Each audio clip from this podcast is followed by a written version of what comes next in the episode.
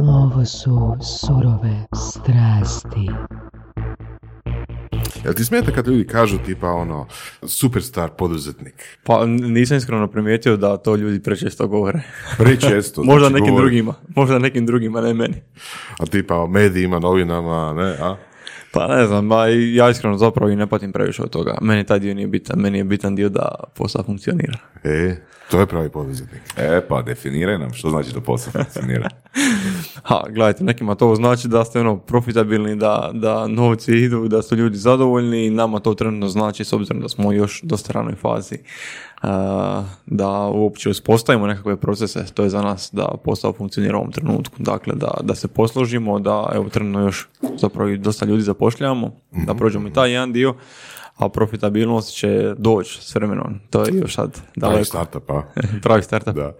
Danas je sa nama Ivan Mrvoš, a, jedan od najmlađih poduzetnika, ako već nije, ako sam već kaže da neće biti superstar, ali eto, može biti.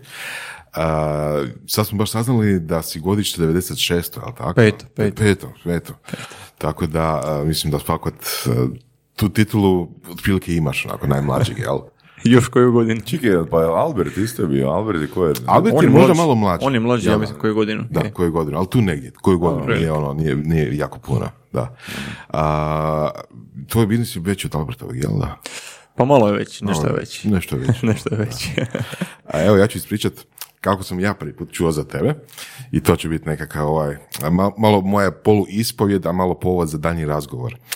A, otprilike, kad si ti krenuo sa pametnom klupom, ke- odnosno, ne znam kad si krenuo, ali bar nekad je prvi članak bio o tome u, u novinama i kad su mediji to malo širili, ali baš ono među prvima, ako ne i prvi tih medijskih a, članaka, bila je jedna ekipa, par frendova i ja, koji smo krenuli raditi u to vrijeme nekakvu kao gradsku, gradsku elektroničku opremu. To su bile pametne kante za smeće, pametne klupe i tako nešto. I otprilike, kad se ti izašao sa nekakvim prototipom koji je bio nekako ok, i mi smo isto to napravili. Međutim, jel, mi smo se, kako bi rekao, rasplinuli, jel, a ti si nastavio.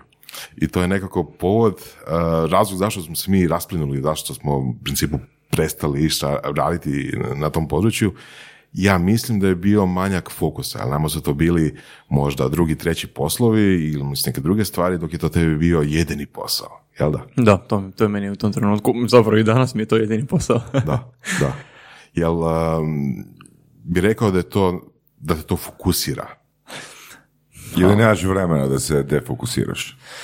Pa e, ja, ja bih samo nadovezao na, na ovo od prije. E, često se zapravo dešava da u tim nekakvim, nazovimo startup kompanijama, gdje je više co-foundera, e, dođe do raspada sistema i to čak zna nekad završiti jako loše, u smislu ljudi su bili prije toga 15 godina super prijatelji, a onda ih je taj nekakav zajednički projekt potpuno udaljio. Ima stvarno puno primjera koji su ono loše završili, ali normalno ima i puno primjera koji su jako uspješno završili. Ja sam nek- u to sve nekako krenuo sam, jer mi se činilo najlogičnije u, u vidu imam trenutno neku ideju u glavi, znam što ja želim, pa možda u početku bolje ne uključivati nikog dodatnog. Sad, teško reći je to dobra odluka ili ne. Možda je netko dodatan mogao donijeti još neko dodatno iskustvo, kontakte, što god to bilo. Ili brzinu? Naravno, sigurno brzinu. Možda bi sad bili još godinu ispred nego što trenutno jesmo. A, a sve to ima neke svoje prednosti i, i mane. Evo, ja mogu reći da je za sad ovaj moj put kako je išao ok, pa onda za mene to neko pozitivno iskustvo da sam propao, možda bi rekao da bolje bi bilo da sam imao nekog još u sebe partnera mm foundera što god to bilo. E sad, koliko mene ovo sve skupa ono, drži pod fokusom, jako. ja sam već od jutros od šest i pol na nogama u uredu, sad sam tu nakon toga još sastanci i nešto posla do 8 sati na večer i to je to, kraj dana. Da. Kad kažemo tu, znači ti si sad u Zagrebu, s nama tu snimaš, ali zapravo živiš u Solinu, jel da? A ja živim na dvije adrese trenutno, i u Zagrebu i Solinu, znači otprilike budem pola tjedna Zagreb, pola tjedna Solin, nekad se desi da sam cijeli tjedan ovdje ili cijeli tjedan uh, dole, a jednostavno takav je posao uh, i s vremenom se stvarno puno toga promijenilo, mi smo u početku bili 99% u Solinu, onda su već počeli polako prvi zaposlenici iz Zagreba, pa investitori iz Zagreba, pa sve češće ideš u sastanke, na sastanke u Zagreb i onda jednostavno nemaš izbora. Nekako sve ide prema Zagrebu. Ti si gostovao u onom uh, showu, jel da, 2013. 2014. godine. A je to je bilo k- zvao? kraj To nije 2014. bilo- početak 2015. To je bilo um, snaga volje. Snaga volje. Snaga volje. Kako si se odlučio na to prijaviti? Pa nisam se odlučio prijaviti. Imao si koliko, 19, 18, 19, 19 godina, otprilike. Dobro. Ni- Ja, ja, se, ja sam prijavljen protiv moje volje. Da? Možeš nam ispričati to iskustvo. A ne, mi smo, Za okladu, a? Tad je postao još u Solinu nekakav poduzetnički centar i oni su imali, to je bila stvarno super inicijativa, ali, ali Solin je mali Ivana, grad, e, Ivana Ninčević, tako, ali, ali da. Solin je jako mali grad, to je grad od onako 25-30 tisuća ljudi i tamo je bila ta nekakva ideja kao da će kroz taj poduzetnički centar oni organizirati nekakvo natjecanje za startupe i sad u toj prvoj iteraciji toga je namjera bila kao skupi 10 startupova i onda će neko od njih biti pobjednik u nekom tom dvodnevnom natjecanju. Jedini, jedina uopće tvrtka koja se prijavila sam bio ja, include, znači niko se drugi nije prijavio, nije bilo uopće drugih startupa u Solinu, mislim pojam startup u Solinu i Znači, danas svi, je su, jako... svi drugi su bili a? Tako da ovaj, zapravo smo mi odmah dali mogućnost da tamo se prezentiram pred svim tim posjetiteljima i to je zapelo za oko i nekim novinarima. Još je tad prije toga zapravo bila ideja tih led stolaca, ne klupa, znači stolica kafića koji su mogli svijetliti puniti mobitele. I onda u, tom, u to vrijeme se pojavila ta nekakva ideja sa netko ko radi nešto s HRT-om i zapravo ima kao ideju, ok, idemo pokušati snimiti tu kao poduzetničku emisiju Snaga volje i to je bilo nešto pozorno na sve ove razno razne američke koje postoje verzije tih kao poduzetničkih emisija. Um, I oni su zapravo mene forsirali dosta dugo da se ja prijavim na to, ja nisam htio. I onda više kad su jednostavno doslovno satrali, kad se više nisam mogao ubraniti od njih, sam rekao ok, idemo to snimati. To je trajalo, zapravo je trajalo jako dugo. Snimanje je trajalo gotovo pola godine. Nije se snimalo baš svaki tjedan, ali recimo svako dva do tri tjedna se nešto snimalo. Još, još smo imali dosta obaveze kuće koje smo morali kod toga pripremati. To je bilo onako dosta intenzivno i cijela ta ekipa je bila jako nekako pozitivna, sve to bilo super, ali nikad nakon toga nije izašlo neko daljnje izdanje emisije. Da, da je- jel ste kao sudionici tog showa bili plaćeni za svoje vrijeme? Um, pa da i ne. Kao Što ima- znači u- u imali hrani- smo, u imali smo mogućnost dobiti nekakve dnevnice za, za hranu i te neke osnovne stvari. Kupone. A gledaj, meni, meni je to tad bilo, ja bih rekao, onako dovoljno. Ja sam imao 10 kuna u džepu i meni je bilo super ako bi dobio još od njih 150 kuna pa bi taj dan mogao doći do Zagreba i nešto pojesti. To ni- nisam tad imao neka velika očekivanja, ja sam na to više gledao kao nekakvu promociju, ne toliko sebe koliko firme, ali zapravo kroz to sve vrijeme ja sam bio prijavljen sa idejom eh, tih led stolaca, ne sa klupama. I nekako kroz polovicu emisije sam ja odustao u svojoj glavi od toga, od, ne, ne od emisije, nego od ideje mm, tih stolica, pa sam samim tim odustao i od emisije na neki način i moglo se točno, točno se do polovice emisije zapravo ko, ko bolje pogleda primijeti da sam do, do- u prvoj polovici onako dosta aktivan i sve želim i guram i zato je ispalo prvih troje ljudi pa je ostalo nas troje u finalu, a već u tom drugom dijelu do finala meni je bilo svejedno, ja se više nekako nisam tom posvetio i samo sam onako ispao u tom polufinalu i za mene to bio kraj. Mhm. Ali svakako jedno super pozitivno iskustvo. A, jel promocija pomogla? Ono, za, u- kao sudjelovanje u tom showu? Jel bilo kakve promocije, odnosno efekta nekog? Pa e, na- evo, baš jedna zanimljiva stvar vezana za taj show je, e, to se trebalo emitirati udarnim terminom HRT ponedjeljkom na večer, ali iz nekog razloga su nas prvo otkazali u potpunosti, pa ajde onda ipak nešto vratili kao subotom popodne u terminu kad niko živ ne gleda televizor, ono, svi su lipo negdje vanka i dokolo. I to je gledalo, ne znam, možda par desetaka tisuća ljudi, ne znam uopće koliko ljudi je to mogli gledati. A, Sve, sve epizode zajedno. pa moguće i to, iskreno stvarno ne znam. Ali, ali ostalo je pozitivno, znači ljudi, ja vidim danas i po LinkedInu, neki ljudi se još uvijek sjete te emisije, nešto su postali o njoj napisali i ljudima je to ostalo u nekakvoj uspomeni. Sad koliko je to nama pomoglo u smislu, ne znam, nekakve prodaje ili nečega, ne, Exposure, ne znam, ni- e, ni- nisam to mjerio broja, pa ne, ne znam, ne mogu reći. Da. Jel ti iznenadilo koliko je dobro prihvaćena ideja, mislim, kad si krenuo sa, recimo, klupama kao sljedeći korak? A, znači evo, na primjer, više me iznenadilo u zadnjih pola godine, kad smo sad stvarno počeli otvarati baš svoje urede po EU i kad vidimo koliko su ljudi zapravo vanka o, oduševljeni tim, evo, na primjer, ne znam, sad smo, e, otvarali smo prije dva mjeseca ured u Londonu i ta agencija e, za nekretnine koja je tražila ured, oni su toliko zapravo bili oduševljeni tim što mi radimo, da su nam na kraju besplatno našli ured u Londonu i u Madridu i još nam sad žele pomoći sa prodajom klupa. Znači jednostavno oni su baš ono fascinirani da neko ima neku takvu ideju da to dolazi iz Hrvatske, da se to nešto pokušava razviti globalno i zapravo ono što je, što je meni, baš sam to jučer komentirao u firmi, što je nekako meni još zanimljivije, još bolje, još draže, je to što su ljudi u firmi na neki način ono evanđelisti. Znači oni tu neku energiju firme i sve mogu prenijeti na te neke ljude vanka i ljudi shvaćaju šta i kako mi radimo, to je još nekako bitnije još neka ono dodatna veličina toga svega, tako da imamo sigurno neki ono e, dobar feedback od, od vanka. A, kako to da si se i kada si se odlučio priključiti u taj poduzetnički kamp, je to kamp bio? mm Je. Koliko si imao, 18 godina? A, 18-19 Jesi imao već neku ideju prije? Je li to prvi tvoj susret s nekim, ajmo reći, poduzetničkom edukacijom ili... Je, ali ja, ja evo sad iskreno u glavi ne znam kako sam došao do toga. Znači, to možda, Nagovorili mo- su te. nešto je bilo na fejsu, nemam pojma kako je bilo, uglavnom neki, nekim putem je to sve, ne znam, nekako je došlo do toga. ali to mi je bio prvi susret s psićim vezano za, čak da pače na toj prezentaciji koja je bila, ja sam tamo svašta, svašta reka. Ima, ima ta snimka toga, ja sam tu nabrajao da mi radimo i te LED stolice, ali možemo po potrebi raditi i web stranice i Android aplikacije. Bilo to stvarno svega. To je ono neka rana faza kad se još tražiš, zapravo ne znaš šta želiš, zapravo znaš, želiš da rade neke pare i misliš da ćeš postati Bill Gates, ali nećeš, tako da. Dobro.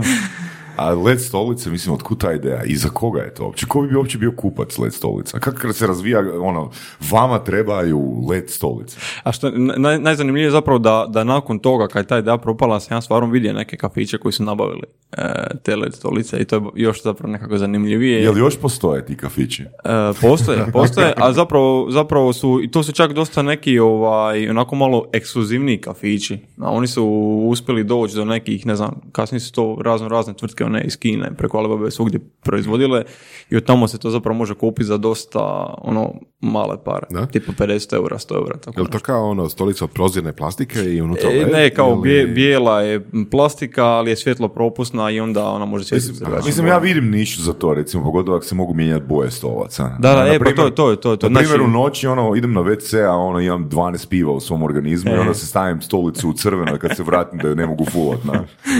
Pa u principu tako oni funkcioniraju, zapravo to sam baš gledao, nakon toga svi, svi ti kafići svaku večer mogu zapravo mijenjati kao boje, pa onda uvijek ambijent kafića izgleda drugačiji, nekad je sve zelenkasto, nekad plavo, nekad žuto, nekad crveno, tako dosta ono zanimljivo, ali nismo se vraćali kasnije na tu ideju jer nije to nešto čime se mi više bavimo, to je bio nekako onako početni projekt koji je omogućio da nastane inklud, da nastanu klupe i super, hvala mu, to je to, to je sve iza nas. Koji je bio respons ono mentora u tom poduzetničkom kampu kad si rekao ja želim napraviti ovoga LED stolice?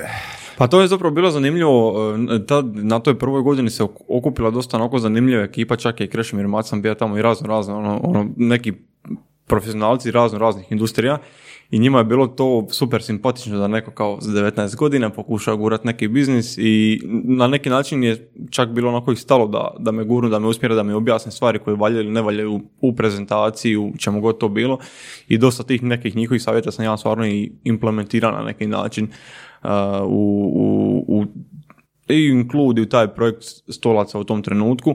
Um, I stvarno je bilo jedno jako ono, dobro iskustvo. Je bilo podsmjeha?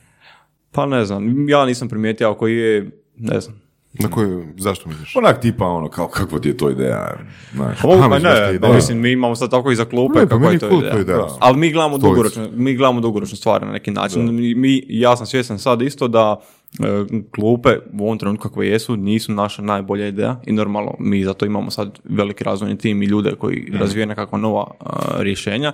I to je ok, jedan dan ćemo se, ako budemo kao tvrtka i dalje postali, budemo još veći nego što smo sad, isto kao što sad za stolce govorimo super stolci, omogućili su nam da budemo ono što jesmo, tako ćemo vjerojatno u nekom trenutku za klupe govoriti super za klupe, omogućili su ono što, da, da. budemo ono što jesmo sad, jesu li one bile glup projekt, nisu, jel ljudi misle o tome da to ne valja ili valja, meni to nije bitno, ako je to omogućilo da tvrtka za 10 godina od danas postoji, da smo mi veliki, to je jedino što je, što je važno.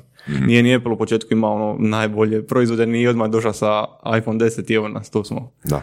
Da li imaš onda nekakav roadmap, nekakav cilj što želiš za, ne znam, 3, 5, 10 godina? Pa e, imamo mi dosta onako već, e, mi, s obzirom da imamo stvarno puno investitora puno investicija, imamo stvarno nekako detaljno razrađene te poslovne planove i mi u ovoj godini ćemo već napraviti jednu potpunu transformaciju i tvrtke i proizvode svega što nudimo.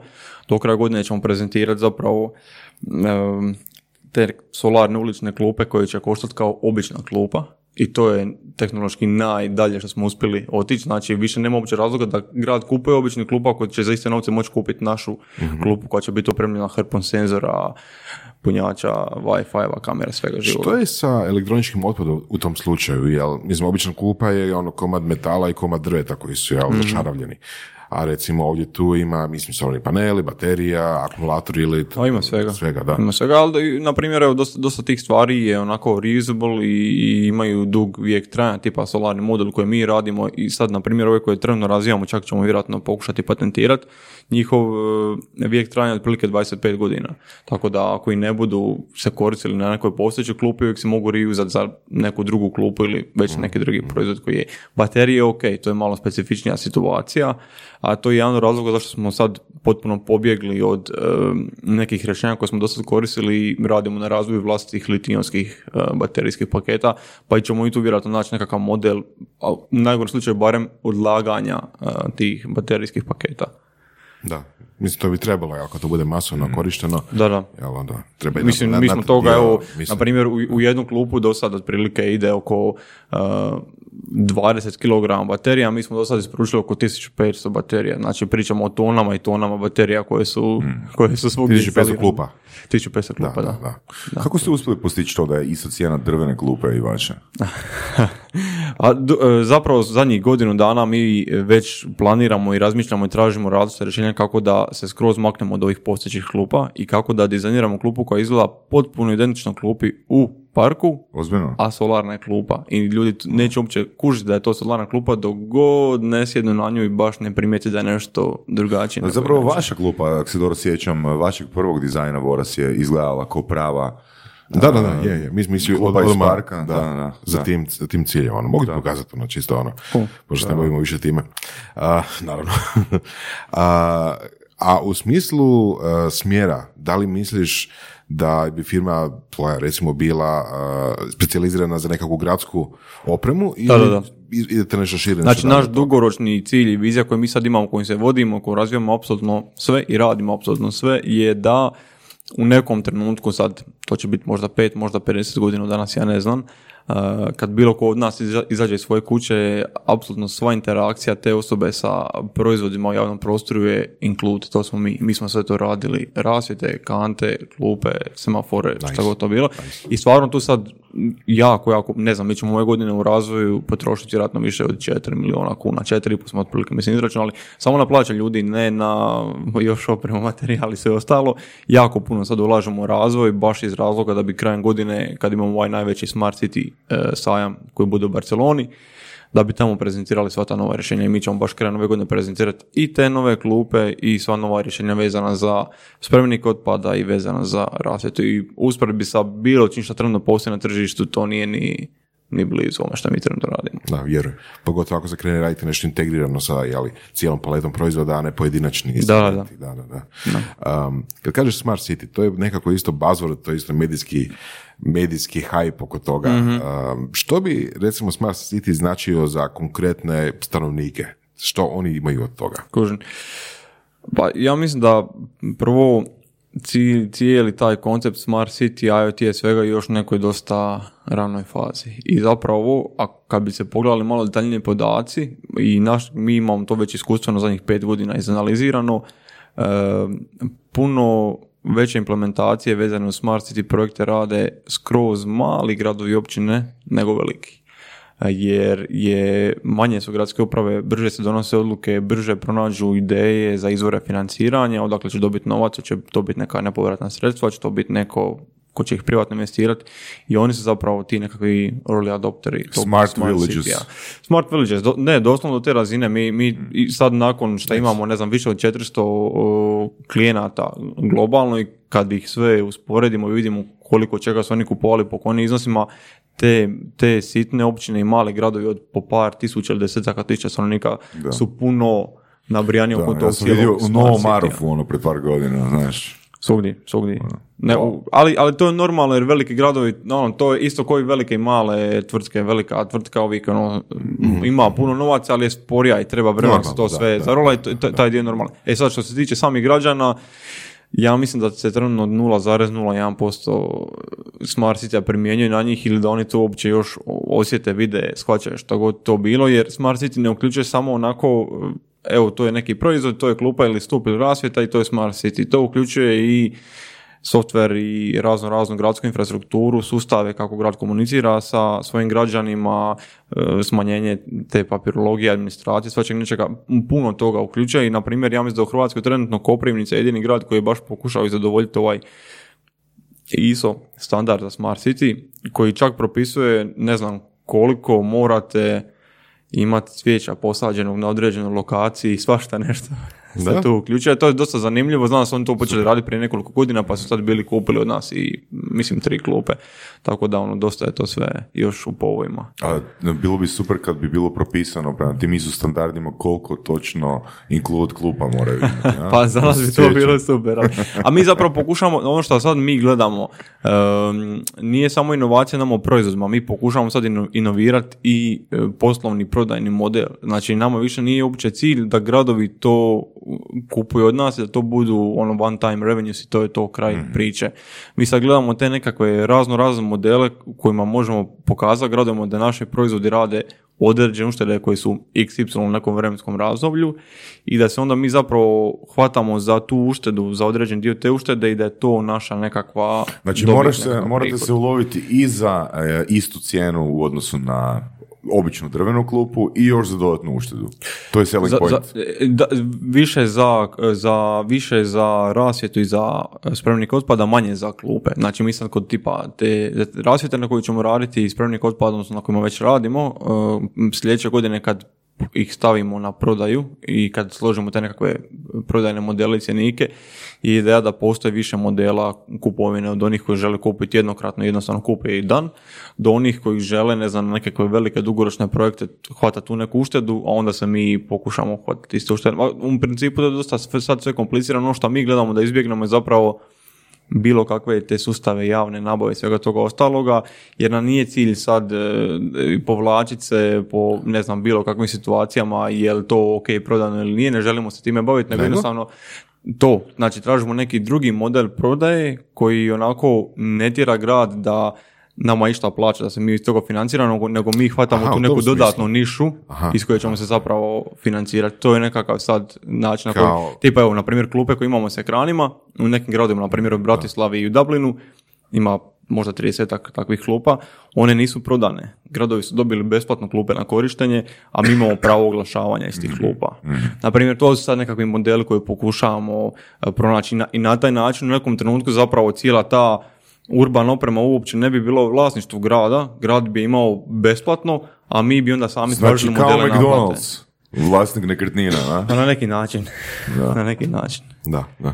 Dobar model, da.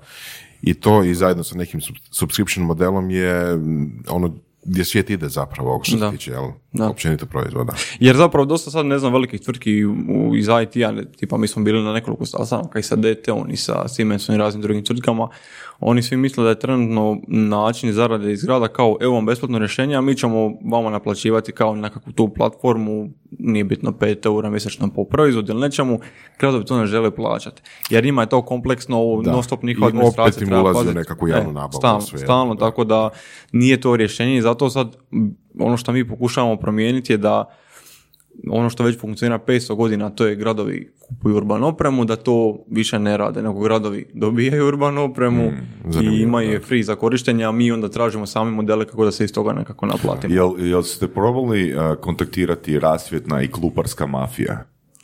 Pa nisam još upoznao. Rasvjetne mafije i ove za, za otpad bi moglo biti. za klupe baš nema, nije to, oni su ljudi onako malo bolji. Dakle, skraćenicu R i KM. Da. Mene onak, ono šokiralo cijena, mislim ne znam na pamet, ne sjećam se, pred par mjeseci sam čuo koliko košta ono jedno dječje igralište. Da, da, da, da, da, ono po Zagrebu. To, to onak, ono puta deset u odnosu na ono što misliš koliko košta. Na? Da. I se razmišljali u tom smjeru ići? Šta, šta, da, pametna, da, pametna dječje igralište. Aha, ja mislim da hoćeš reći da budu mafija. da. ne, ne, nismo, nismo gledali u tom smjeru. Šta, mafija ili igralište? Ne, igralište, a i mafije. mafije. Da, zamisli, pametno dječje igralište, među ostalim svjetli u mraku, jel?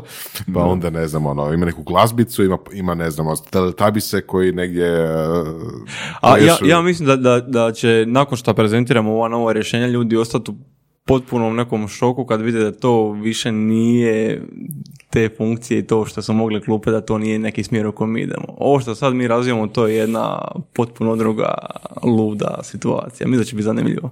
Nice. Nema veze sa, sa svjetlenjem u mraku i punjenjem mobitela, ništa nas to više ne zanima. To je nešto sad potpuno tehnološki ludo i drugačije od ovoga što je bilo do sad.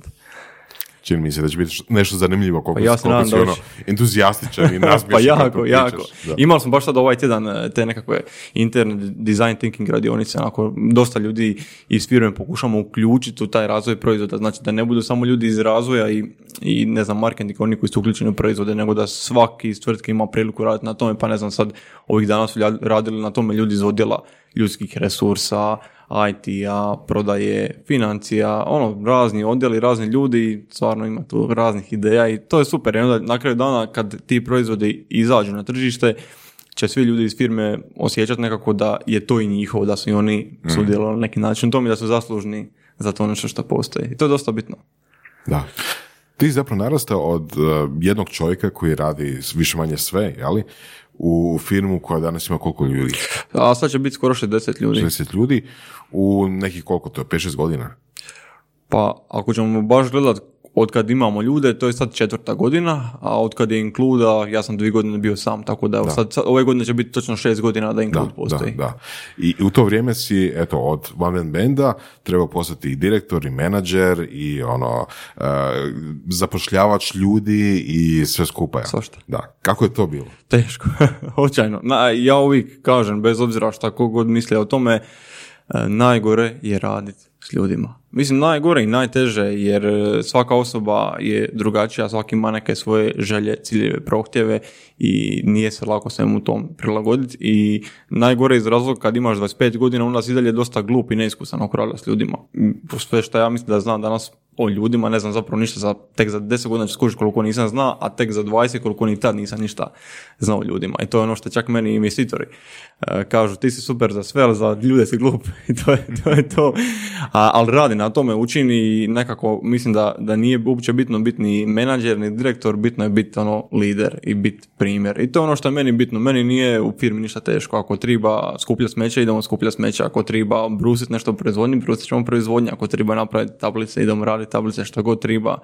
Jednostavno to odradiš i onda i ljudi to primijete i, i oni vide da kužiš, ne možeš biti neki ono kao menadžer, pa sad ti dođeš na posao, ono, baja u 10 sati, pa onda ti popiješ jednu kavicu, malo prolistaš novinu, pa onda oko podne odeš na neki ručak. Ne funkcionira to tako. Trebaš biti prvi koji dođe u firmu i zadnji koji ode iz firme. I to je to. Ja sam tamo od jutra do sutra, dođem kad je mrak, odem kad je mrak. I on ljudi to primijete i onda i njima stalo toga i guraju i žele biti dio toga. I to ti je važno u početku, jer mi u početku nismo imali dovoljno novaca i bili smo u situacijama kad nismo mogli platiti plaće.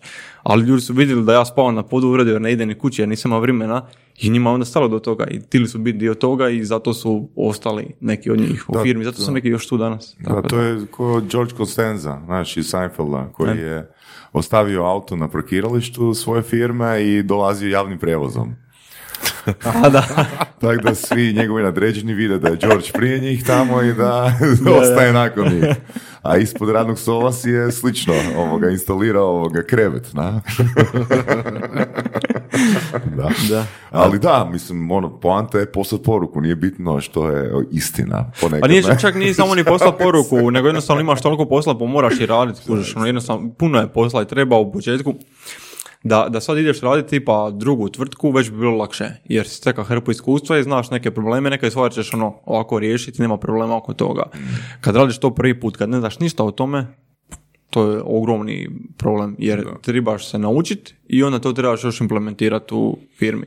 I to je razlog zašto, na primjer, ja dosta onako investira i u to neko vlastito, nazovimo obrazovanje, pa zašto sad ide i na MBA dodatno da još tu prošli nekakva znanja i sve. Mislim, moraš učiti, nemaš izbora, moraš učiti, to je to uvijek. Bilo kad s 50 godina, sa 100 godina, nije bitno. Možeš nam ispričati malo o tom periodu od uh, prve dvije godine kad si još bio sam? A to je najgori period. E, I taj i po ta još 2016. kad su prvi ljudi počeli dolaziti, od te godine svi imaju PTSP koji su, koji još rade u Include, to je stvarno bilo gadna godina. A ovo u početku dok sam bio sam, to je bilo super. I to ja sam se zabavljao, radio sam što sam god tija, nisam kužio apsolutno ništa o poslu, o biznisu, o ničemu, ali nešto je išlo tim, to, ono, svojim tokom, skužio sam malo neke cake, nakon nekog vremena, krenio sam raditi prve klupe, sve se to dešavalo meni u kući, ja sam u kući se javlja na pozive, dogovara prodaju, pravija ponude u Wordu, uh, iša na sastanke, uh, slaga klupe, nabavlja materijal, drža skladište u dnevnom boravku jer nisam imao di drugo, noću ono do 3-4 jutro lemija žice pa malo ti lemilo sa neuključeno, ti zaspeš na podu pa zapaleš pod tako ono, bilo stvarno zanimljivo i ta, to je tipa, ne znam, bila 2015. godina, ja sam te godine sam samcat napravio 270 tisuća kuna prihoda, ima dobiti 10 tisuća eura. To je bilo za nekog za 19 godina apsolutni hit.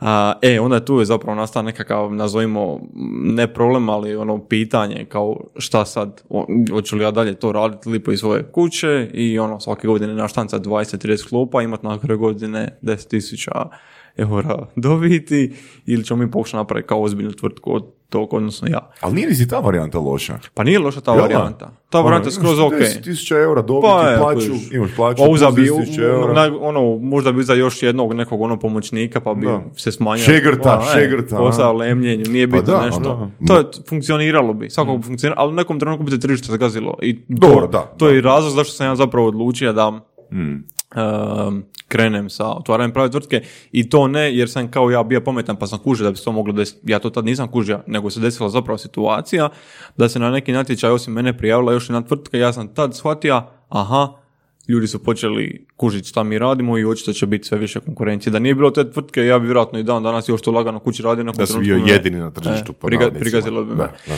Tako da, kad su oni počeli isto nešto malo čačkat po tome, kad su vidjeli da tu očito ima nečega, jer smo mi stvarno dosta bili u novinama, odnosno ja sam bio dosta u novinama i već su počeli te neke instalacije, pa si mogao i po nekim gradovima u Hrvatskoj vidjeti klupe. Onda sam skužio, ok, sad više nema ono zezancije ili da mu praviti ozbiljnu firmu ili se nećemo više baviti ovim, jer ono, dosta se tu možda ne novce, jer ja nisam imao novca, ali dosta se tu energije i vremena uložilo. Ja sam, čak sam ispisao fakultet da bi se uvatio tih klupa, tako da, to je ono bilo sad ili nikad. Jel se sjećaš prve prodaje? E, da, Možeš Pa to je bilo najteža, naj, naj, naj, najduža i najteža. Pa to je bila poluproda. Znači, kad sam ja napravio prvu klupu, mo, moja tad ideja u glavi je bila, pošto sam iz Solina, instalirat u Solinu. Ja sam zapravo e, tri mjeseca u komadu svaki dan dolazio u ured gradonačelnika i njemu sidje na vratima i svaki dan ga pila da mi instaliramo tu klupu. I nisam ga čak tražio ni punu cijenu, do duše ja tad nisam ni znao koja je puna cijena. ja, sam, ja sam ga tad tražio samo da mi pokrije troškove materijala, jer ono... A vremena čekanja? Ma ništa to.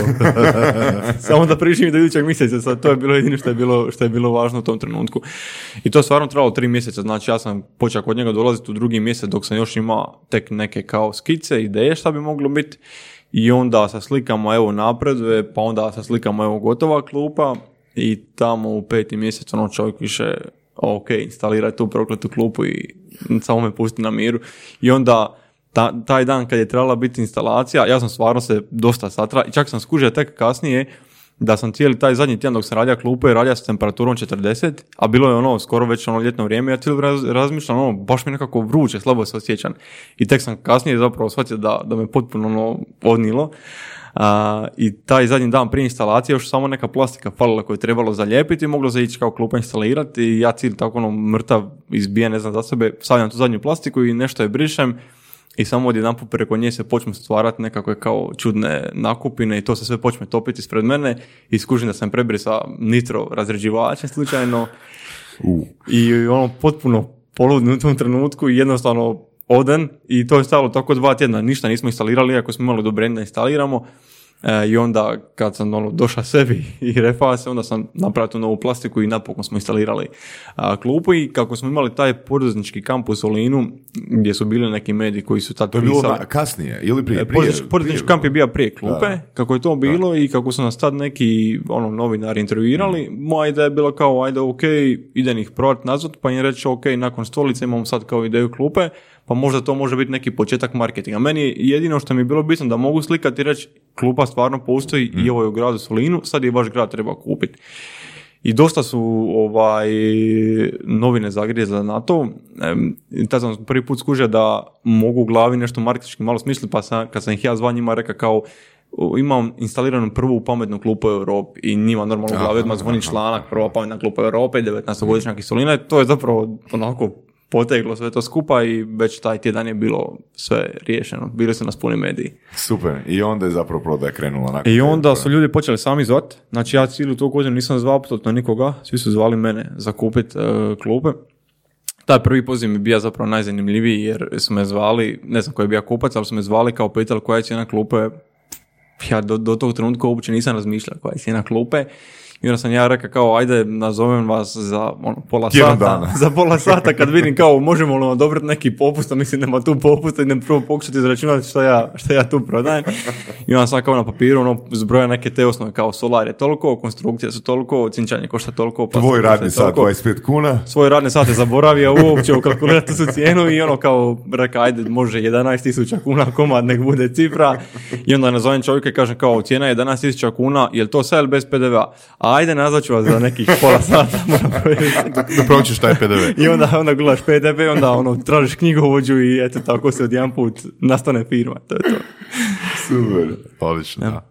A, rekao si da si, da si ispisao iz faksa, ali Da. Jesi na kraju nastavio ili to je to? Ne, ja sam e, išao na FESB, studirao sam računarstvo. Ja i dan danas obožavam programiranje, meni je to stvarno super da Include ode skroz kragu, da se ode nizbrdo, to je nešto čime bi se definitivno mogao baviti, ono, jednostavno volim programirati, ali ne stignem više.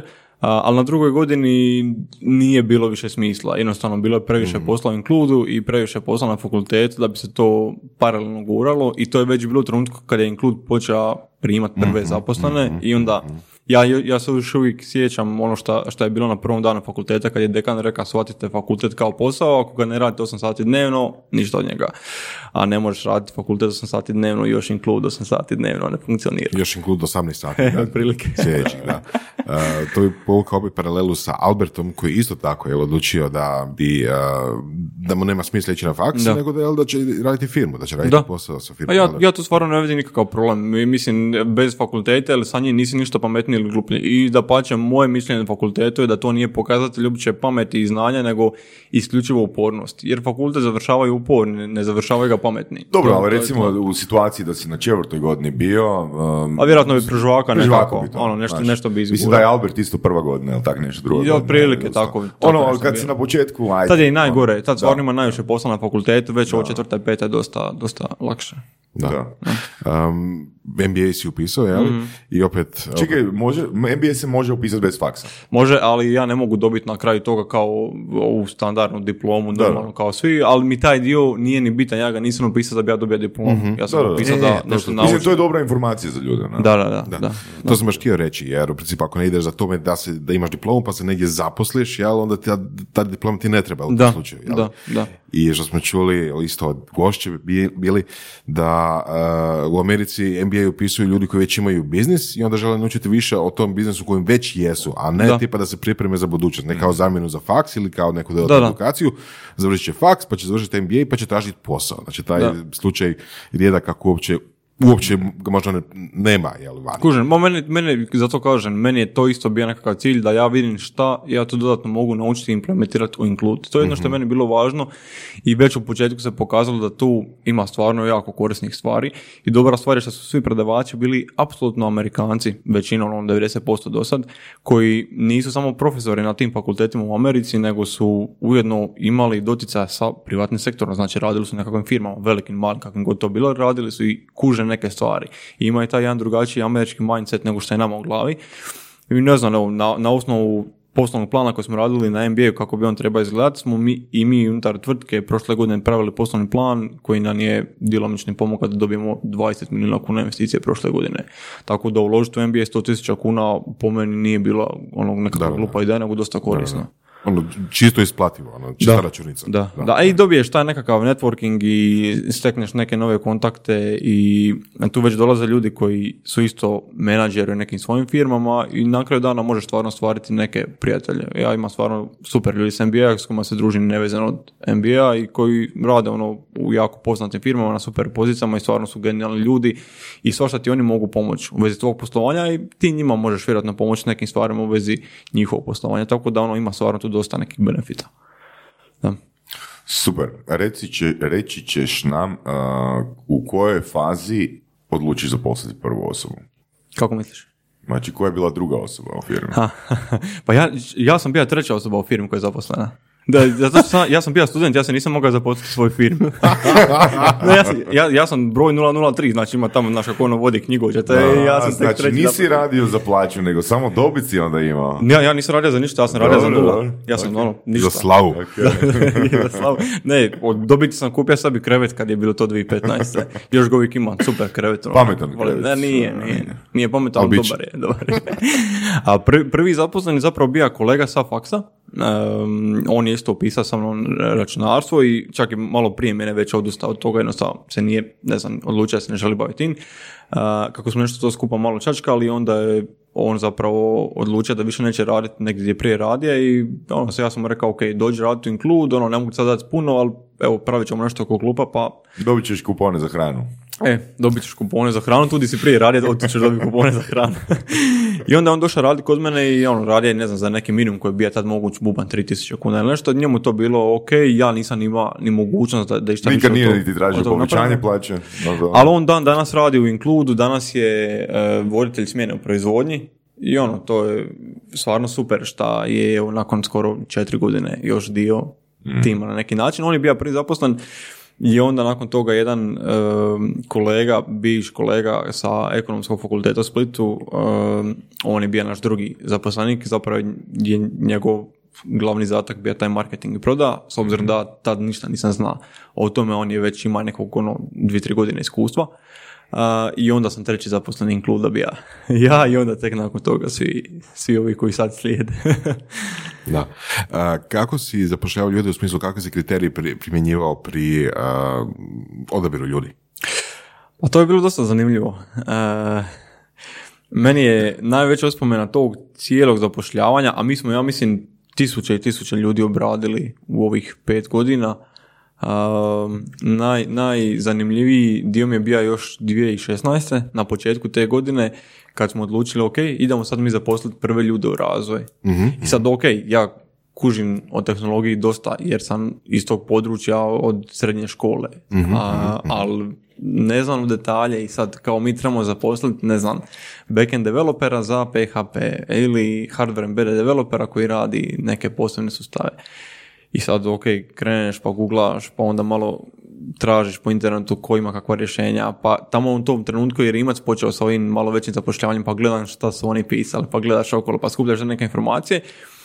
I sad, moj prvi pravi e, razgovor za posao u životu, e, vjerojatno ono svi kandidati koji dolaze inače googlaju kao što reći na razgovor za posao, a ja googlam kao šta pitati ljudi na razgovor za posao, jer nemam blage veze, kojiš, ono, ja, ja nemam dvije minute pripremljene toga, ja osim dobar dan, ja sam Ivan, ja ne znam šta drugo ljudima reći u tom trenutku.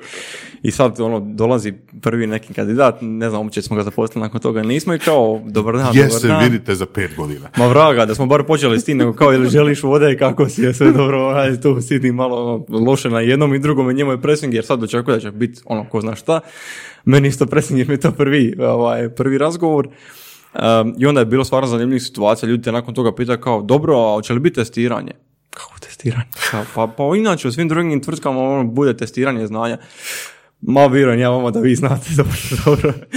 Tako da ono, to je baš bilo dosta zanimljivo i stvarno to onda imaš malo sreće. E, Dogodilo se da smo stvarno u razvoju zaposlili sedam super ljudi. Neki od njih rade i dan danas ovaj, u Includa, odlični su i developeri ili inženjeri. Neki od njih su čak evo, danas rade u Rimca a, kao inženjer, tako da super je stvarno bila ovaj, um, ekipa i onda nakon toga se već malo onako uhodaš pa skužiš šta pitat, pa onda u nekom trenutku kroz tu 2016. godinu smo već počeli angažirati neke vanjske da nam malo pomognu oko tih razgovora, pa vidiš šta oni pitaju, onda si se u nekom trenutku nabili znanje i danas je to dosta, znaš, onako sve strogo, formalno, e, ti se prijaviš, imamo ljudske resurse, oni te provedu kroz hrpetinu testiranja svega što treba i tek kad dođe zadnjih onako dvoje, troje finalnih kandidata, ja sinem s njima 15 minuti i pitam ih neke stvari koje su meni bitne, malo da vidim kako ljudi dišu, kažem ko se čini dobar, zaposlim odan, riješena situacija, tako da skroz se to izmijenilo. Ali je teško, u početku si i HR i svašta si Da, nešto, da, da. glumi- glumiš sve, glumiš sve.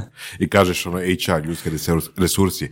E, Kako je bilo to, znači kad si skužio da ono da treba firma imati različite, različite segmente, različite odjele, Da. jel, koji su, imaju svoje šefove, koji imaju Onda svoje... otvoriš hrpu mailova, pa onda praviš da imaš sve te odjele, tako sam ja to u početku dosta onako Da. radio. Kao imamo HR, ali zapravo ja šaljem sa HR mailom. hr.include.hr si ti. sam ja zapravo. Tako da to je baš onako fan. A onda ti je, teško ti je, pogotovo prvo svaka osoba je drugačija što se tiče svoje osobnosti i nije svakom lako povjeriti zadatke drugima. Neki ljudi bi najrađe sve prepustili da neko drugi odradi, a ima ljudi koji ne žele prepustiti ništa. I ja sam tip osobe koji ne žele prepustiti ništa, jer u glavi imam viziju kako želim da nešto ispadne i nažalost, najčešće uvijek nisam zadovoljan kako to drugi za mene odrade i zato u početku mi stvarno bilo teško prihvatiti da ja ne mogu biti uvijek uključen u svaku ponudu i račun, da ne mogu biti uključen u svaku, eh, svaki sastanak o kupcima, ne mogu biti uključen u svaku odluku razvoja. To ti je ono, malo ti je to teško prihvatiti, ali s vremenom se navikneš, pa onda nađeš eh, voditelje timova koji su ti povjereni za koje znaš da će s tobom surađivati kako treba i to se sad ono razgrana. Na kraju, kad pogledam šta sam ja radio u Include u 2016. kad smo imali 15 ljudi, a šta radim danas, to nema veze sa životom, to nema veze jedno s drugim. Moje, moja uloga danas u firmi je potpuno, ja sam zapravo, sve što sam radio ove četiri godine je zapravo bilo da sad izađem tu na ulici, zgazim me kamion, da Include može nastaviti raditi bez mene. To je onaj glavni nekakav cilj. Firma mora nastaviti funkcionirati, firma sa 60 ljudi ne može se sutra zatvoriti jer nema njenog direktora, to nije, nije realno. Tako da, to je ono što sam ja pokušavao cijelo vrijeme u glavi stvoriti nekako da Include funkcionira bez obzira ko je ili nije dio njega. Koje još edukacije si i prošao ili knjige možda ili YouTube, YouTube videa ili tak, takve stvari? Pa internet je dosta veliki izvor znanja. Jesi baš išao namjerno, znači tražiti, googlati, A svašta, svašta googlaš, nažalost, ono što sam ti reći da internet nije uvijek izvor točnih informacija, često ono možeš doći do nekih krivih saznanja informacija, pa ne treba baš svakoj literaturi koju pogledaš. Vjerojatno, meni ono što mi je stvarno žao što ne stignem dovoljno čitati knjige, što čak ne stignem dovoljno ni slušati podcaste ni bilo, bilo što drugo, ali zapravo sam skužio da imam te neke svoje metode kako dođem do informacija, jer pokušavam prvo, prvo kradem sve informacije od svih drugih ljudi iz firme, jer normalno kad imaš 60 ljudi, a oni dolaze tipa u nas ima zaposlenih ono koji imaju preko 60 godina. I sad ta neka osoba ima 40 godina radnog iskustva. Isisaj sve iz njega šta znaš šta ima, to je ono šta, šta je bitno. I tu dosta informacija možeš već skupiti, imaš ih negdje onako u glavi a sad tipa, ne znam, iskreno i nisam čitanje od knjiga, ono, kako pronaći još jedan sat u danu. Digni se jedan sat ranije, pa imaš jedan sat dodatni dan. Mislim, ne znam, nije mi do takvih Logično, nekih, ono, logično, da, da, kužiš, da. ne znam. A, tako da imate neke svoje metode kako pokušavam stalno upijati te neke informacije dodatne. koje su to metode? Pa evo kažem, znači kad imaš puno ljudi u firmi, od njih možeš uzma- Da, uzimati jedno. informacije, to, to mi je jedna stvar. Druga stvar mi je dosta ovako po internetu, čak sam i sve, tipa Face, svoje Google, sve prilagodio tome da mi baš neke specifične stvari izlaze. Stvari vezane uz solarnu energiju, stvari vezane uz obnovljive izvore, stvari vezane uz financije. I onda ono uletiš neki članak pa kad ti je glava onako malo praznija, to listaš, čitaš pa nešto stvarno toga zapamtiš, možeš stvarno hrpu informacija skupiti. Ba- Ja inače još jako i loše slušam ljude, tako da me iznenađuje koliko dobro informacije uspijem upiti iz toga što oni, što oni govore zapravo.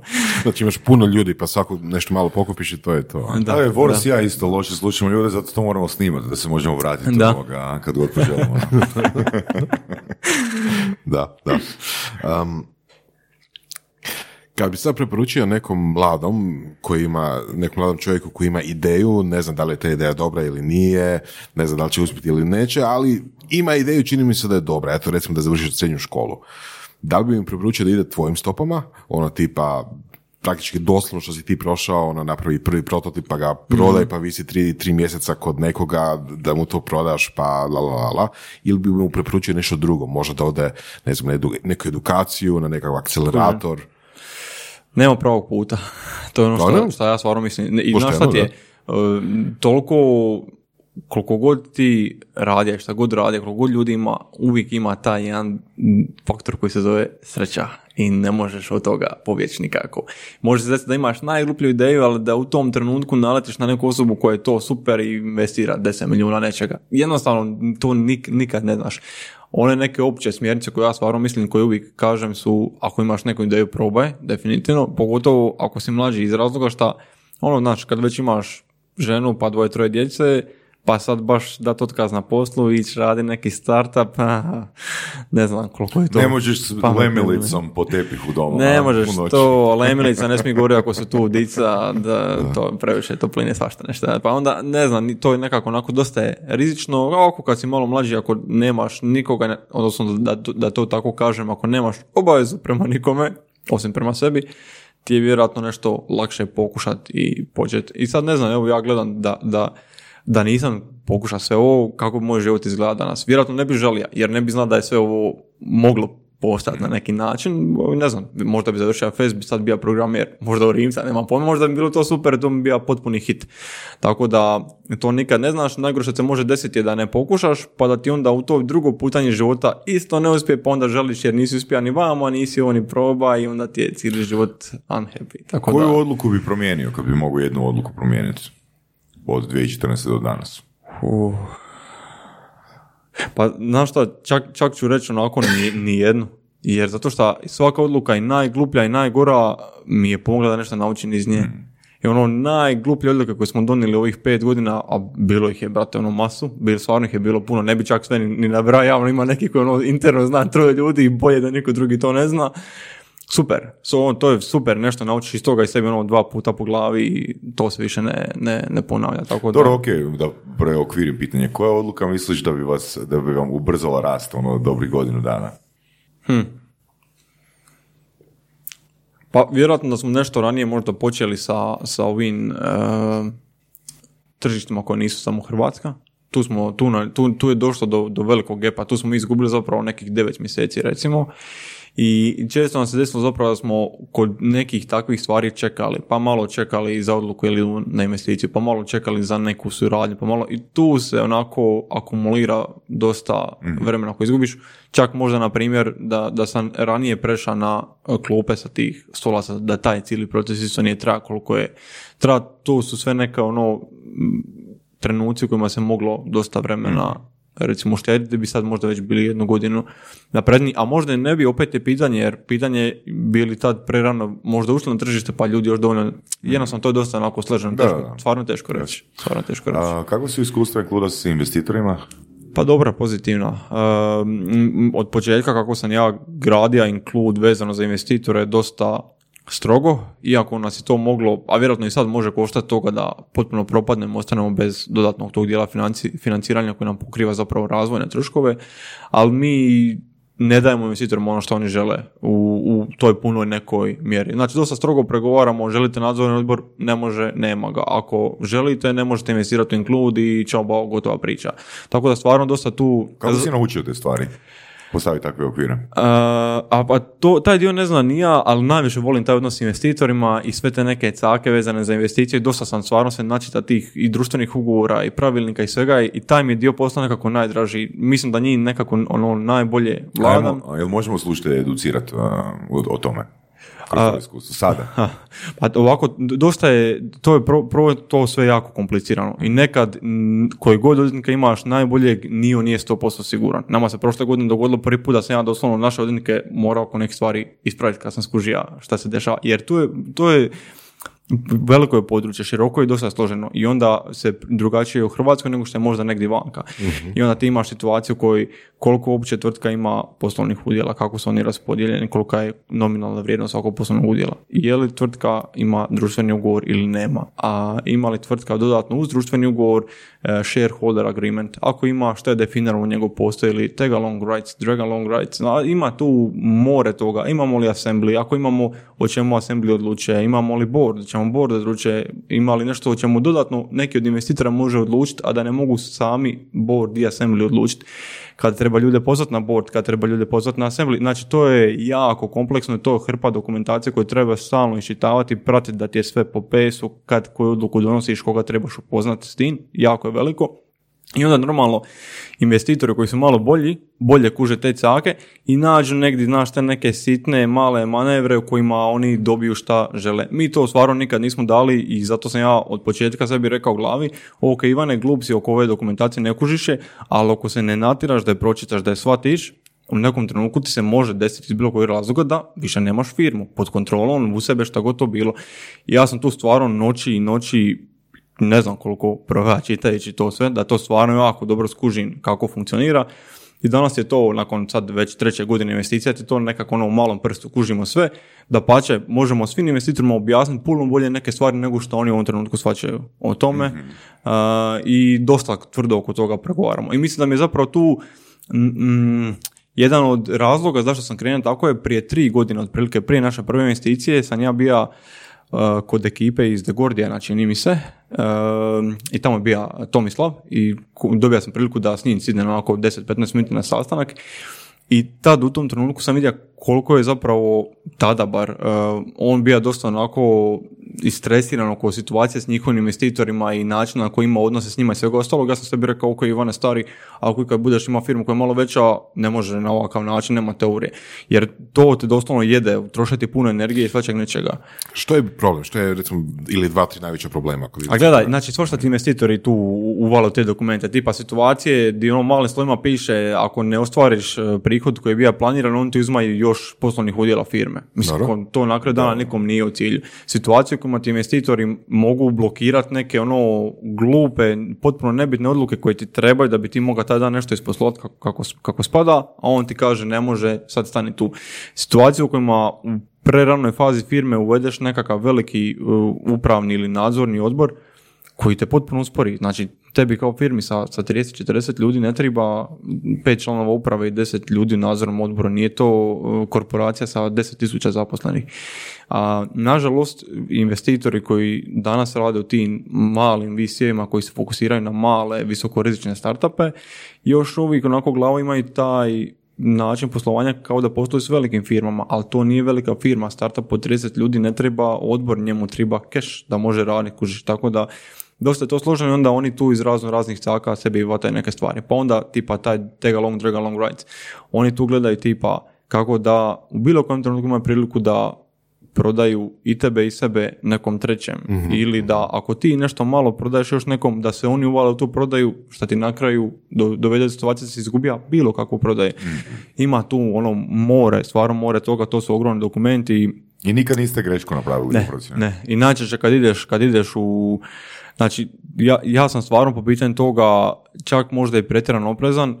Ja šta kad pripremimo sve te dokumente, kad mi ih odvjetnici pošalju i kad ja pošaljem svim investitorima, uključujući novima, ja ih pročitam još jedan put i onda kad ideš u javnog bilježnika na potpisivanje koje traje, čak može trajati po 2-3 sata i tu je puno ljudi i ogromni su dokumenti koji se potpisuju. Da.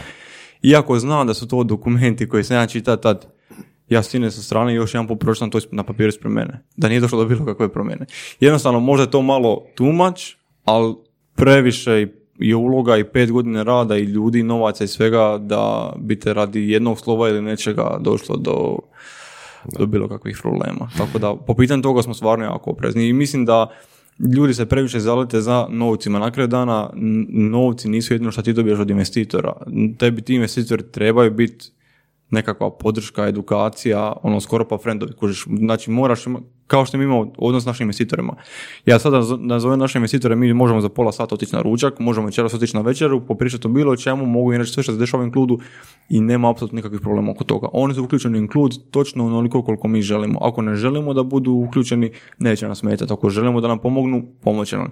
I to je ono što je po meni najbitnije. Zato Tako mi ste ni- komunicirali na početku. da, da. I tako mi komuniciramo sa svima. Znači i sad sa ovim potencijalnim novim investitorom mi odmah kažemo od starta šta mi želimo. Zaboravite board, imamo nekakav taj mali e, upravni odbor sa tri člana, kojih dvoje iz inkluda i jedan je predstavnik investitora, ali bilo kakvih drugih bordova nema i za te novce koje nam dajete možete dobiti isključivo ovo. Ako ne želite to prihvatiti, mi dalje ne možemo razgovarati. I to je jednostavno način na koji mi po pitanju toga funkcioniramo. Jer nisu novci jedini bitno. Ako dobiješ novci, a to ti uspori poslovanje za puta deset, ništa od tih novaca. Da. Kad kažeš uspori poslovanje, mislim da bi trebali dosta objasniti, možda možda malo il- ilustrirati na šta točno misliš. Jel, eh, da li misliš na to čisto birokraciju, koliko ljudi treba u nekakvom bordu ili nečem da, da, da potpiše odluku nekakvu Da. veću ili to. Ali I te to- veće odluke su, mislim, čisto ako koliko ja znam o tome, uglavnom kategorije tipa eh, uzimanje još investitora, ne znam, eh, otvaranje nekih većih Zna tu biti svega. E, najčešće u normalnoj verziji bi trebala biti tipa da, ne znam, sad ne možeš doći potrošiti pola prošlogodišnjih prihoda u jednom danu, takve odluke, ili da ne možeš doći otvoriti još jednu firmu bez da pitaš investitore, ali ljudi tu u, u, u te stvari trpaju svašta. I tu mi kad smo prvi shareholders agreement dobili u ruke, mi smo izbacili jedno 50% tog dokumenta vanka, jer tu se nam trpa svega živoga i svi misle, ma neće oni to ni pročitati, neće dobro ni pogledati što se tu piše, tu je stvarno bitno to do detalja ono, pre, prekontrolirati. A kad ti dobiješ investiciju, tebi se svakako ti se uspori poslovanje. E, Malo, kužiš, jer onda trebaš zaposliti još ljudi, onda se povećava struktura, pa ima više procesa, pa se zna kako nešto funkcionira i onda više nisi onako brzi agilan ko... To je normalno, jednostavno kad firma raste u veliku firmu, da si polako i polako, a tromi i, i tromi oko toga, normalno možeš raditi puno veće stvari i puno više stvari, ali traje. Kužiš, nije to kad si ono one man show pa idemo raditi klupu, ok, sutra idemo raditi klupu. Sad kad je to firma 50 ljudi, idemo raditi klupu, onda imaš marketing prodaj i zašto idemo raditi klupu, pa onda njihovo istraživanje mjesec dana, pa onda razvoj, aha, mi tu trebamo nešto, pa to je još mjesec dana, pa onda dok se odobri odluka da se nešto kreće rad, prošla dva kvartala. Tako da uvijek svakako s investicijama dolazi ono nekako to lagano usporenje poslovanja, bar bi trebalo dolaziti. Da. Znači ti si danas u biti u odnosu na pre 4-5 godina po- poprilično drugačija osoba, ne? Pa mislim da jesam. ne znam, mislim, e, u- Onak i odvjetnik si, ali pravi, ne? A ne moraš biti svašta, jednostavno to je, to je, to je tako, moraš biti svašta i meni je uvijek pravni dio firme bio onaj najvažniji dio firme. Jer kako mi generiramo dokumente, šta potpisamo u tim dokumentima, nevezano samo od investitora, dokumenti s partnerima, dokumenti sa zaposlenima, šta god to bilo, ta, taj pravni dio je uvijek osnova svake firme i od njega, bez obzira šta ti dogovorio s nekim usmenom, bez obzira kakvi vi jeste ili niste, papir i potpis na papiru je jedino što na kraju dana važi. I to je to. Tako da od početka sm- smo se stvarno jako posvetili tom pravnom dijelu da sve bude po pesu, da je kako treba. Nažalost, ali jednostavno moraš, moraš te neke stvari riješiti da ti se ne desi za 10 godina da se vraćaš na neku situaciju da ti odjedanput nastane ono mega masivni problem jer tad nisi vodio brige o tome. Sad se malo više posvetiš tome, ali pred toga smo mirni, kužiš, ja navečer mogu ići u miru leći, ne moram misliti hoće li biti neki problema s pravnim dijelom inklud ili neće, jer neće biti, to je to. Koliko je tebi bitno zadržati većinski udio u firmi? Nije. Nije. Što se meni tiče, ja mogu sutra imati 1% inkluda, ali ako će inklud biti najveći, nije mi ni to bitno. Ne?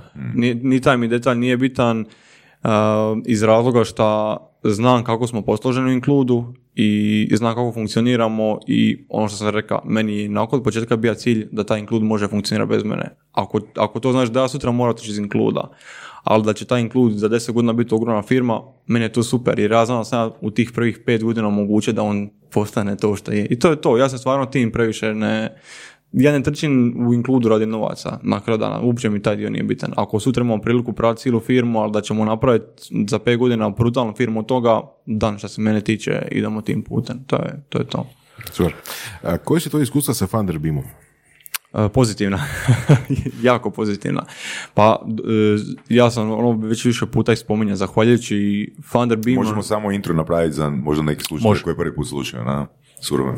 A o, da, Što je Founder Beam? Da, da, njare što je Founder Da, Beam. može, Može, Pa, može. mislim, Meni sve imali smo, imali smo Imali smo, Damira ali opet, kao gosta. A Damir? Da, Da. ali a evo sa strane jel, startupa. Cool. Pa evo, e, ovako, e, mi kad smo još 2016. počeli tražiti investiciju, ja sam tad čak u jednom trenutku bio siguran da nećemo ostati, jer nismo imali uopće ideju dakle, da nađemo dodatne te novce. I ono, nekim potpunim ludim, čudo ne znam nija kako, je došlo do situacije da Ivana Gažić koja vodi Zagrebačku burzu, mene kontaktira preko LinkedIna i kaže kao, čuj mi pokrećemo neku novu platformu, meni je vaš startup super i ja bih voljela da vi budete prva tvrtka na toj platformi. Me, ono, to, to ono što uvijek kažem, moraš imati malo sreće na kraju dana, jednostavno moraš. Ono, kolike su bile šanse da baš nas odabere, da baš nama ponudi da budemo prvi. Da je to trajalo tri mjeseca duže, pitanje bili danas razgovarali uopće o bilo čemu ovdje. A, I onda sam njoj rekao kao, ok, super, mi tražimo baš neko financiranje i završili smo na jednom sastanku u Zagrebačkoj burzi, ona, ja i uh, Urmaš, on je tad bio jedan od direktora uh, Beama, jedan od co-foundera, došao iz Estonije i oni su meni prezentirali zapravo tu kao ideju estonske platforme koja bi se djelomično spojila sa Zagrebačkom burzom, koja bi omogućila da se mi kao tvrtka na nju prijavimo i da dođu nekakvi investitori, bili mali, veliki, nije bitno, fizičke pravne osobe, što god, i mogu iskazati svoj interes da su spremni uložiti nešto Include. Odnosno, mi bi zapravo izgradili jednu kampanju i rekli, nudimo 10% Includa, tražimo za to 200.000 eura, idemo vidjeti koliki je interes za tako nešto. I taj proces traje otprilike nekih mjesec dana. Dosta ljudi je nama tad iskazalo interes. Mi smo u toj prvoj rundi imali možda 200 ja mislim, investitora i skupili smo 465 tisuća eura, iako smo onako inicijalno tražili oko 200 tisuća eura, što je bilo onako jako cool i super. I bili smo prva hrvatska tvrtka na platformi i ujedno tvrtka koja je skupila najviše od svih drugih tada, znači više i od svih estonskih tvrtki, to je bio ono potpuni show za nas. Um, I tad u toj fazi kad tek pišeš plan za Funder Beam i pripremaš se, moraš odobrati lead investora i meni se to učinila kao nekakva najveća prepreka jer to je onaj trenutak kad po prvi put moraš uzeti nekog ko nije dio inkluda, ko ne dolazi tu kao zaposlenik nego dolazi kao investitor i znaš da će on biti dio toga i da kako god se situacija razvijela od te osobe nećeš moći ono, pobjeći, jednostavno on će biti uz include, to je to. I ja sam mislio zapravo će, da ćemo tu morati potrošiti jako puno vremena dok ne nađemo nekog ko će nam biti meč. Međutim, je to ispalo da smo iz prve naišli na Ivanu Šoljan i da to super funkcionira. Da pače, ja mislim da pola ljudi e, misli da Ivana mene doživljava kao svog sina, onako kojeg nikad nije imala. E, I nama je stvarno suradnja super. E, jako sam zadovoljan kako je to sve skupa ispalo. E, skupili smo tih 465 tisuća eura.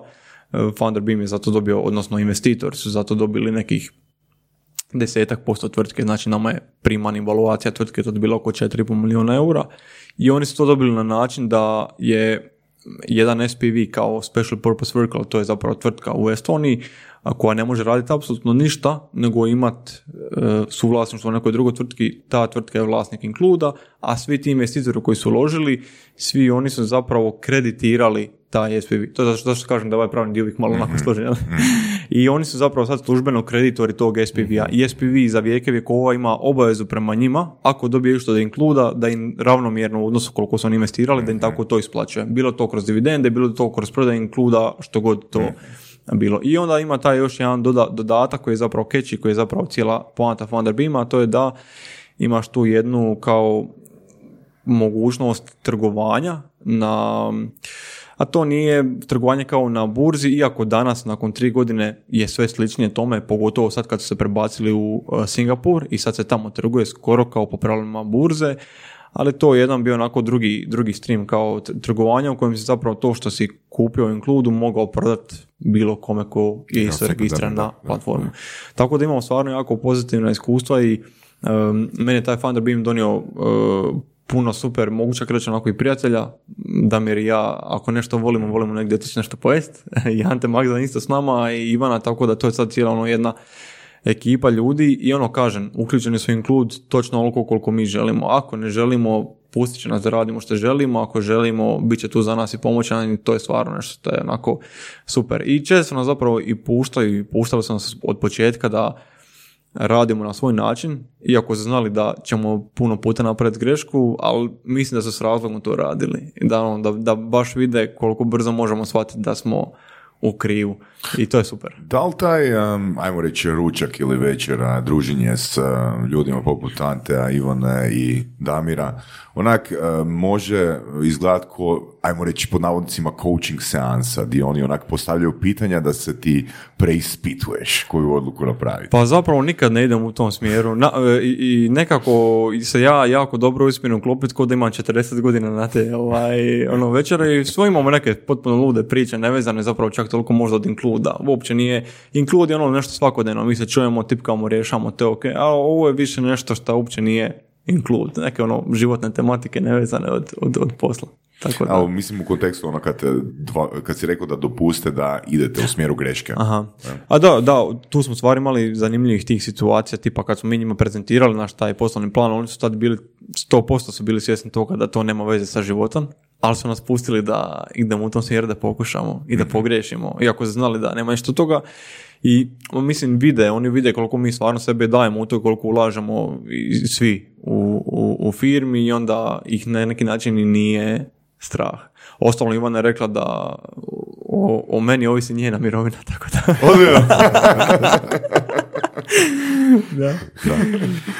Kako izgleda tvoj dan, s obzirom da si sada jeli menadžer relativno velike firme, barem u hrvatskim okvirima, da se ustaješ u šest ujutro, radiš do osam navečer. ne uvijek, ne uvijek. Ne uvijek. Ali ne, nema to nekog pravila, e, znači ja to sebi nisam nikad, pa neću ni u buduće odrediti na način moram se dignuti do tad i moram tad, tako, ne funkcionira na taj način.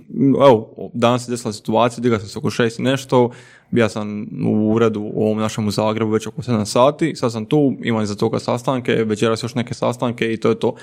Nekim drugim danom se možda dignem oko 8, na poslu sam najkasnije uvijek svakako do, do 9, pa ću onda, ne znam, biti u uredu do 7-8 na večer, ići kući. Nekim danom jednostavno možeš imati loš dan i nakon 7-8 sati ti je više puna kapa svega, skupiš se, ideš i ne znam, voziš biciklu, to najčešće radi. Ili uzmeš lemilicu, ili uzmeš lemilicu. Kad zadnji put uzeo lemilicu? U, jako davno. A nije sad imam novu zabavu, imam 3D printer, imam cijeli projekt ispred sebe koji sam odlučio da ću, ne znam, kada u nekim jako ljutim noćnim satima pokušati ostvariti, želja mi je napraviti kao Airbus A350-900 iz 3D isprintan veliki Opa. tip od 2 metra, ali koji će stvarno moći poletiti. To mi je sad neki super ludi plan koji, koji želim ostvariti.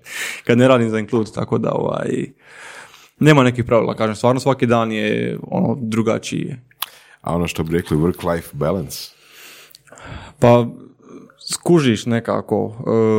e, ja, ja točno skužim kad više ne mogu na poslu izgurat. To je najčešće tipa mi se krene pojavljivati tik na oku, znači doslovno mi oko onako titra potpuno luđački i ubija me sve od boli i onda skužim ok, sad je malo onako tumač, idemo mi lipo kući pa ćemo oko 9-10 na večer zaspati, ujutro se dignuti, novi smo i idemo dalje. Tako da nema tu stvarno nekih pravila. Evo, definitivno stvarno, ne znam, tipa, prvo ja sam od početka bio takav tip osobe kao stres, ne znam ja šta je to i ne zanima me, to su ono izmišljotine gluposti, a onda s vremenom skužiš da nešto ima i da ne možeš uvijek raditi tempom od 12, 14, 16 sati dnevno ne funkcionira i da ti mozak treba naći neku ono zanimaciju. Ja sam skužio da je zapravo meni način da ga nazovem opuštanje kad mogu nešto fizički raditi, kad ne moram non razmišljati. Pa onda to ne znači nužno da idem u proizvodnji slagati klupu, to u mom slučaju znači da uzmem biciklu pa se vozim po proizvodnji s tom biciklom jedno pola sata i razmišljam o nekim stvarima i onda se vratim nazad raditi ili šta god to već ono bilo. Bitno je da nađeš nešto da te malo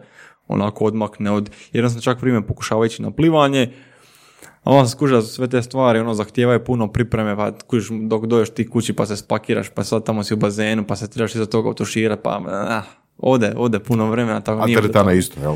A to je isto sve mokar znoja. Ne, ne, nije. To sam prije, dok sam još bio u srednjoj školi, sam se bavio više teretanom, ali od je inkluda, ništa. A treba bi definitivno svakako, predlažem bilo kome baviti se nekim dijelom nečeg zdravog u životu je bitno je ono i, i zdravo tipa jes, tipa mene uvijek ljudi pitaju kao jel ti pušiš nisam jel piješ "N- nisam pa jesi onda drogiraš kako to preživiš taj dan kao pa ne znam preživiš to je to Godišnji odmori. A, povremeno Što znači E, povremeno? a to znači da u jednom trenutku sam Svake treće godine. imali smo jedno pravilo kojeg smo se držali u firmi, a to je e, kad sebi napišem da sam na godišnjem, bitno je samo da ne ide na sastanke. Znači ja sam svejedno radio, iako sam kao bija na godišnjem. A, tako da smo onda kolegice iz financija imali to, to složeno, znači samo ono si ispod radara sediš u uredu nigdje ništa ne ideš, ali radiš. Onda, onda kad si ti na godišnjem ne dobivaju oni koji ti šalju mailove out of office, nego ne in dobijaju. office. In ne office dobijaju. odmah odgovor.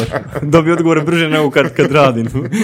Ali onda skužiš da to stvarno isto više baš ne može i u nekom trenutku moraš stvarno uh, ići na godišnji i, i u zadnjih te pa dvije godine sam onako baš odlučio da će ti godišnji biti potpuno ludi pa onda dva tjedna odem ili na drugi kontinent ili negdje šta dalje od Hrvatske moguće bez Da, ali nemaš baš puno kje zaraditi ako ne piješ, ne drogiraš se. a je, istina, a jedan manje više ispavan i to je to. Ono, ne, Biciklira, baš- biciklira. E, a I to slabo, slabo. To bi trebalo tek početi malo više. To mi je neki sad dugoročni plan. Isto imam tih dosta nekih, ajmo reći, kao dugoročnih planova, projektića vamo. Tamo jedan, jedna od ideja mi je kao da bi pokušao se prijaviti na Ironman, ali vidite da fizički trenutno nisam treba za to. Ali ako to bude projekt, ako A, skupiš... Mogao jel, bi biti to neki projekt. ću vidjeti. Zato za A gle, to- mislim, ne moraš, se- ne moraš se ti prijaviti, kao i za snagom volje i neke druge stvari. Nego će Nek te prijaviti. prijavi neko drugi. Pa ja se nadam da me neće niko prijaviti jer vjerojatno ne bi izašao iz mora nakon onih 3,5 km koliko na Ironmanu treba otplivati, ono sam vjerojatno me izvukli dok plutam, tako da nije, nije, nisam od toga. Odlično. Puno hvala na dolasku. Odličan je bio razgovor, odličan intervju, korisne informacije, zabavno, sve. najbolje. Hvala. Super. Slušali ste podcast Surove strasti. Ako vam se sviđa, lajkajte. Ako se slažete s gostom, komentirajte. Ili ako se ne slažete, Ako imate pitanja za ovog ili druge goste, pišite nam u komentarima. šarite nas s prijateljima sa sličnim interesima i čujemo se u sljedećoj epizodi.